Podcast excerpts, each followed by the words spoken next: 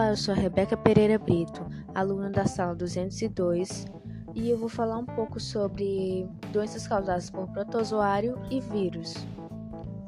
Como primeiro exemplo, temos a malária, que tem como principal agente causador o plasmódio, um tipo de protozoário. Ela tem como principal modo de transmissão a picada do mosquito do gênero Anopheles.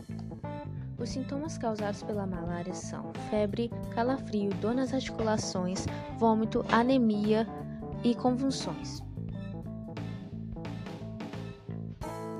O melhor meio de tratamento é através de medicamentos específicos e as prevenções através do uso de inseticidas e eliminação dos criadores de mosquitos.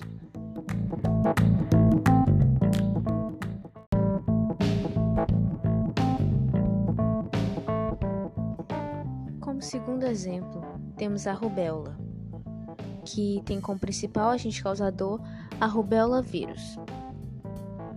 Seu meio de transmissão ocorre através do contato com secreções emitidas por um paciente infectado. Os sintomas da rubéola são febre, manchas na pele, dor de cabeça, coriza, dor ao engolir, dor muscular, nódulos e gânglios linfáticos inchados. O meio de tratamento ocorre através da vacina contra a rubéola e de medicamentos específicos. O melhor meio de prevenção é evitar o contato com pessoas infectadas.